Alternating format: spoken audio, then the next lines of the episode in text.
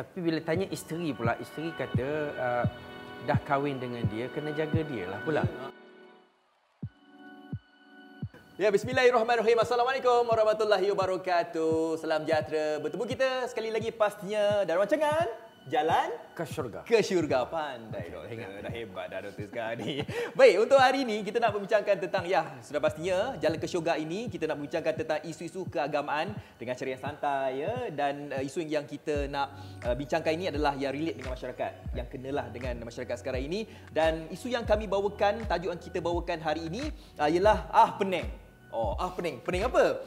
Kita nak dahulukan isteri ke ibu kita dulu? Ah, jadi untuk berbincang tentang perkara ini kita bersama lagi dengan Profesor Madya Dr. Muhammad Nur Muhammad, Pensyarah Kanan Akademi Pengajian Islam Contemporary UiTM Shah Terima kasih doktor. Terima kasih. Terima kasih bersama dengan kami kami. Ya. So, nak, kita dapat dapat jumpa, dapat duduk sekali-sekali tu janji ada ilmu. Janji ada ilmu. Ni yang pening sekarang ni uh, nak memikirkan sama ada nak dahulukan ibu ke isteri dulu ni. Sebab ada lah ini saya nak kongsikan ada satu uh, study case lah ni ataupun uh, cerita yang mana sekarang ni berlaku uh, di mana suami isteri ni uh, memang tak pernah bergaduh apa semua lah. Baik je. right. Uh, lepas tu uh, si isteri alhamdulillah mengandung. Uh, Jadi si suami ni pun gembira, isteri pun gembira. Eh lepas tu uh, mereka ni bercadang ingin menamakan anak lah.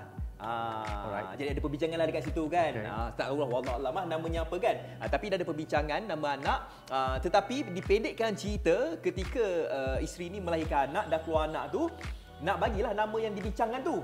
Tertiba pula, tertiba. Ah, si ibu pula memandai-mandai bagi nama dekat anak yang pertama tu. Ah. Ah, ah. Jadi Oh, um, berlaku sedikit rasa macam uh, marah lah kat situ si isteri lah kan. Tapi tak apalah anak yang pertama. Kan? Anak yang pertama tak apalah bagilah tak apalah kan. Uh, jadi nak pendekkan cerita lagi. Mengandung yang kedua. Mengandung kedua dah plan dah ada, ada plan dengan suami tiba-tiba pendekkan cerita juga. Mak juga bagi nama. Oh. Mak suami. Mak suami, mak, mak suami bagi nama. Jadi ada pergaduhan lah kat situ antara uh, suami dan juga isteri gaduh kat situ sebab Baik, kan baik. mak suami ni bagi nama anak. Ah ah lepas tu jadi kat cerita mengandung lagi. Ah ah jadi doktor tahu tak? Jadi yang anak ketiga ni siapa yang bagi nama? Isteri ke suami ke siapa? Mak lagi lah kot. Mak lagi. Pasal Ah. nampak nampak daripada awal tu. Kan konsisten nampaknya tu kan. Jadi mak oh, geram ni dah dah, dah, dah gini kan. Ah, jadi si mak ni bagi lagi nama. Jadi kat situ prof uh, doktor dah berlaku sedikit uh, kata orang tu berlaku masalah lah rumah tangga kan. Ah, banyak lagi yang akan kita bincangkan sebenarnya. Itu baru uh, kes yang pertama, cerita yang pertama. Tapi untuk waktu ini kita nak dengar dulu pandangan orang ramai tentang tajuk kita pada hari ini. Ah pening. Nak pilih ibu ke isteri? antara isteri dengan ibu. Bagi seorang anak lelaki, dia tanggungjawab pada ibu tu lebih daripada seorang uh, daripada isteri. Kan? Tapi kalau soal nafkah, soal nafkah tu keutamaan kepada isteri. Ha, so kalau soal nafkah lah, soal nafkah tu keutamaan dia kepada isteri. Kalau tanggungjawab, keutamaan pada ibu. beri keutamaan kepada ibu lah sebab ibu yang melahirkan kita dia yang membesarkan kita padahal isteri ni kita jumpa sekejap je kan? Kita bertemu dia kita berkenal dengan dengan dia sekejap. Sebentar saja. Jadi rasanya perlu lebih kepada ibu lah. Ha, tapi sebagai seorang ketua keluarga dua-dua ni kita kena main peranan. Yang penting ha, jadi kita kena balancekan benda tu Okey, itulah dia doktor. Uh, macam-macam pandangan yang kita dengarkan. Ada yang pilih ibu, uh, ada yang pilih isteri. Yang pilih ibu tu saya rasa, yalah daripada dulu mungkin dimanja dengan si ibu kan. Uh, Boleh jadi, ya, okey. Berbalik kepada soalan yang uh, saya ajukan tadi, doktor. Berlaku eh sekarang ni di mana lelaki macam kita ni lah. Saya, bukan kita lah, lelaki lah.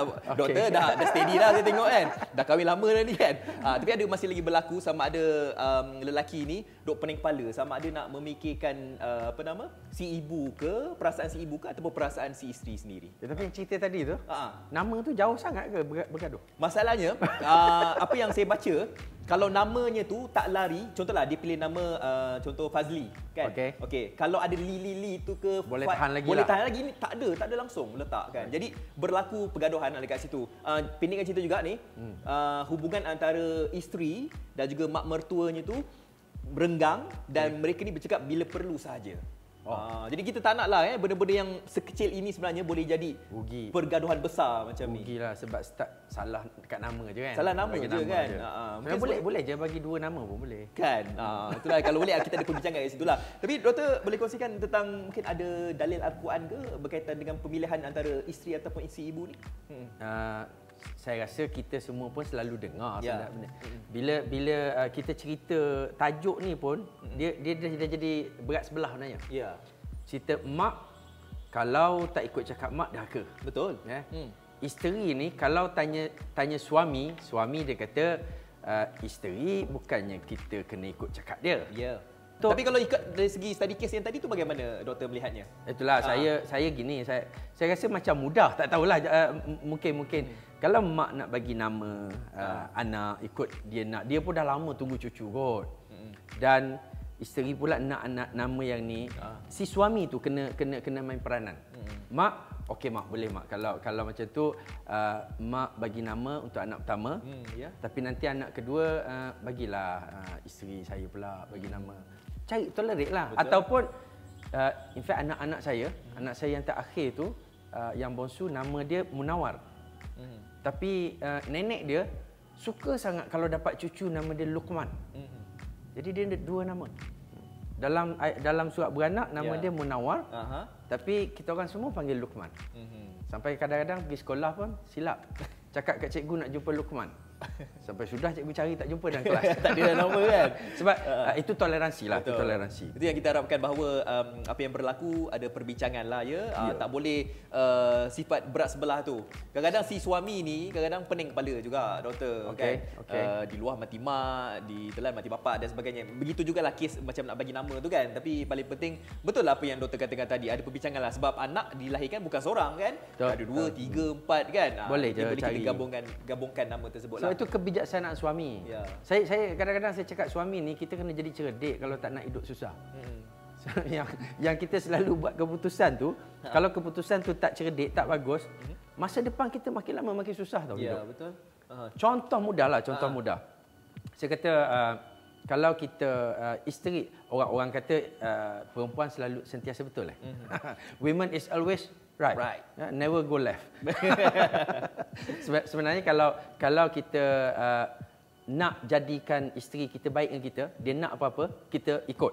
Mhm. Betul, habis settle satu masalah. Tapi kalau saya bagi cadangan, dia nak apa-apa, uh, kita tunjukkan yang kita nak buat kepada dia benda yang dia suka tadi mm-hmm. dengan penuh romantik, dengan penuh uh, ambil berat, akhirnya sebenarnya dia bahagia dia lebih lebih lebih besar. Mm-hmm. So dia tak ganggu kita dah lepas tu. ya. Dengan yang tadi mungkin kalau kita ikut saja, setakat ikut saja, dia mungkin kacau benda lain pula. Ram, banyak-banyak kes mudah je, Sebab simple je. Um, kita takutkan uh, andai kata kalau kita ni uh, tidak memikirkan perasaan uh, si ibu tu, hmm. takut kita ni boleh dikategorikan sebagai anak derhaka. Ya, ya, boleh jadi, Uh, uh, boleh. Kan, anak Hmm. derhaka. Bagi pemahaman doktor sendiri, um, ada tak kes-kes yang mana uh, lelaki ni jadi anak derhaka disebabkan uh, isterinya? Ada, ada. Uh, Ah. Memang memang memang ada dalam sejarah dalam Ah. sejarah had- eh, kita na- Nabi pun sebut uh, tentang salah seorang sahabat Mhm. yang uh, terlalu me- menjaga sangat isteri dia Mhm. akhirnya sampai mak dia rasa uh, tak dilayan mak dia rasa dah, dah, dah jarang balik kampung contoh macam Ya. itulah kan Ah. so mak mungkin saya rasa sampai ke tahap mak dia uh, cakap apa-apa pun mungkin dia buat endah tak endah Tak tahu eh. Sebab kalau uh, sekadar kita duduk rumah isteri kita lama banyak hmm. banyak masa hmm. dan kita balik sekali-sekala rumah mak and then kita boleh boleh jaga perasaan mak saya rasa mak tak marah pun. Hmm. Tapi kalau keterlaluan lah kot. Bila jadi macam tu, akhirnya penghujung cerita tu kalau kita tengok Rasulullah beritahu, Ya. uh, tak boleh nak mengucap syahadah. Hmm. Ya. Bila bila selagi mak tak Tak maafkan. maafkan ya. Ha. So kita ni uh, betul juga yang Fat sebut tadi Ha. kita sebagai suami hmm. jangan sampai mak terasa hati. Ya. Pandai-pandailah juga jangan sampai isteri rasa tak dihargai. So ambil jalan tengah supaya supaya isteri rasa kita masih sayang dekat dia walaupun jaga mak juga. Mm-hmm. Mak pun rasa uh, dia masih kita hormat, kita ambil berat walaupun kita dah mula ada tanggungjawab lain. Mm-hmm. mak kita ni melakukan perkara yang salah tau. Mak-mak kita ni suruh kita buat perkara yang salah. Alright. Kita tahu dah benda tu salah sebenarnya Okay. kan. Hmm. Tapi dalam masa yang sama juga kita nak menjaga hati si ibu tu. Alright. Uh, uh, jadi bagaimana caranya untuk kita ya nak ikut cakap ibu ke ataupun macam mana Prof? Uh, sebaiknya, sebaiknya. Sebaiknya kita kalau boleh kita tak ikut uh, secara secara tak sedar. Oh. Ah tu kalau bijak lah, Macam kalau bijak. tak- tak sedar? Ah contohnya mak suruh kita buat benda tak baik. Ah. Tapi kita buat-buat sibuk, lepas tu uh, habis masa macam tu je. Contoh. ah. So jadi tak buatlah benda tu. Ya, ya. Jadi mak pun tak sedar kita melawan. Ah, Dia kalau satu lagi kita terus cakap mak, yang mak suruh tu salah, saya tak nak buat. Yang tu direct sangat. Mm-hmm. Yang tadi tu nampak macam uh, kita pusing lain ataupun kita bawa mak kita pergi buat benda lain sampai mak kita lupa nak nak buat benda salah. Tapi Fat, saya sebenarnya ada ada kes yang yang dalam dalam apa realiti kita ni. Ya. Uh, memang sampai masa ada waktu dia dia ah pening lah ni. Ah. Memang Ah, memang ada, memang ada. betul ni, ah. Sebab mak suruh uh, lepas kahwin duduk rumah mak. Ah. Tapi kita sebagai suami kita dah nampak dah sebelum ni pun dah duduk rumah mak. Dah lama dah duduk rumah mak ni. Kita dah nampak dah selalu bergaduh. Hidup tak tenang. Mak mak kita ni ada taste dia sendiri contoh kan. So apa yang kita boleh buat kita kena pandai pilih masa tu mungkin kena utamakan isteri. Ya. Nampak macam macam tak baik Ya. tapi sebenarnya untuk kebaikan dua-dua. Dalam kes yang lain, isteri ni tak nak balik rumah mak. Hmm. Tak nak jumpa mak, uh, tak suka mak you tu apalah contohnya. Masa ni kita bawa balik paksa dia pula. Kita jaga hati mak pula. Ya. So tengok uh, kesesuaian, tengok kesesuaian. Tengok pada situasi lah. suami Ah, kena ah, bijak lah. Okey. Kalau tak kalau tak bijak tak payah kahwin lah. Kena pandai lah. Okey, saya ada lagi cerita ni. Oh, banyak cerita ni. Oh, nampak tak? Ni jalan ke syurga ni banyak WhatsApp saya ni apa semua oh. ni. Ah, soalan-soalan dekat Facebook pun ada juga ni. Um, mereka bertanyakan tentang uh, ni situasinya di mana nak balik gaya.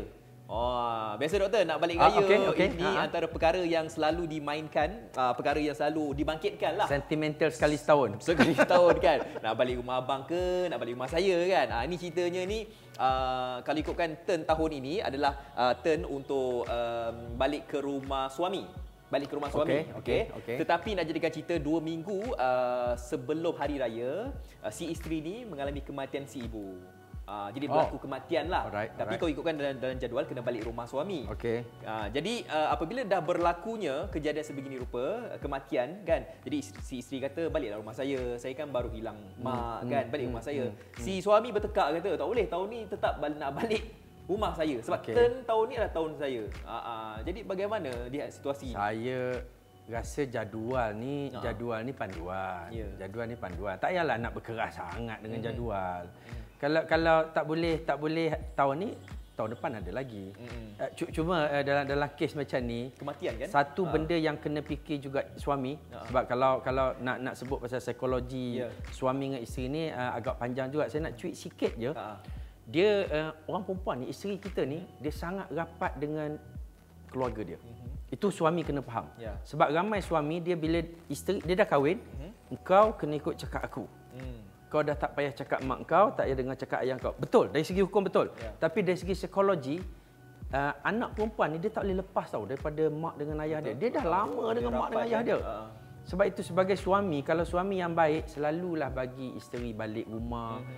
Uh, isteri tak minta pun, kita offer Mhm. kalau boleh. Yang uh, tahun ni Ayang pun uh, macam sedih lagi kita balik kampung Ayang lah. Mhm. Ya. Dan kalau sebagai isteri pula, sebagai isteri pula nak bijak, isteri nak bijak juga, bang, Allah terima kasih sangat abang macam uh, Bagi- kan bagi bagi peluang, bagi peluang, tukar ah, ah. jadual. Tapi bang, uh, uh, ayang-ayang janji lepas raya uh, ayang ambil cuti, ayang ikut balik kampung. Mhm, ya. Balik kampung abang pula. Kita balik lebih lama pasal ayang nak ganti balik. Kan Ya. cantik tu. Paling penting sebenarnya dalam apa saja hubungan suami isteri uh, kita harus ada sifat toleransi lah ya. Uh, dalam masa sama juga kita kalau boleh tu kita jangan mengguris perasaan ibu ataupun mengguris perasaan si isteri. Dua-dua tu Betul, kalau boleh um, ada kesepakatan kat situ insya-Allah hidup kita akan bahagia. Satu kita Ah. Hormat, satu kita sayang. Betul. Hmm. Uh, uh, insya-Allah kita akan ke syurga, jalan ke syurga. Sama-sama, sama-sama ke syurga InsyaAllah. Amin. Baik, terima kasih diucapkan kepada Profesor Madya Dr. Muhammad Nur Muhammad, Pensyarah Kanan Akademi Pengajian Islam Contemporary UiTM Shah Alam. Dan sudi bersama kami pastinya dalam uh, diskusi kita tentang ah pening sama ada nak pilih isteri ataupun si ibu. InsyaAllah. jumpa Mudah-mudahan bermanfaat insyaAllah. InsyaAllah. Baik, kita jumpa lagi pastinya di Jalan ke Syurga di episod yang seterusnya. Assalamualaikum. Bye.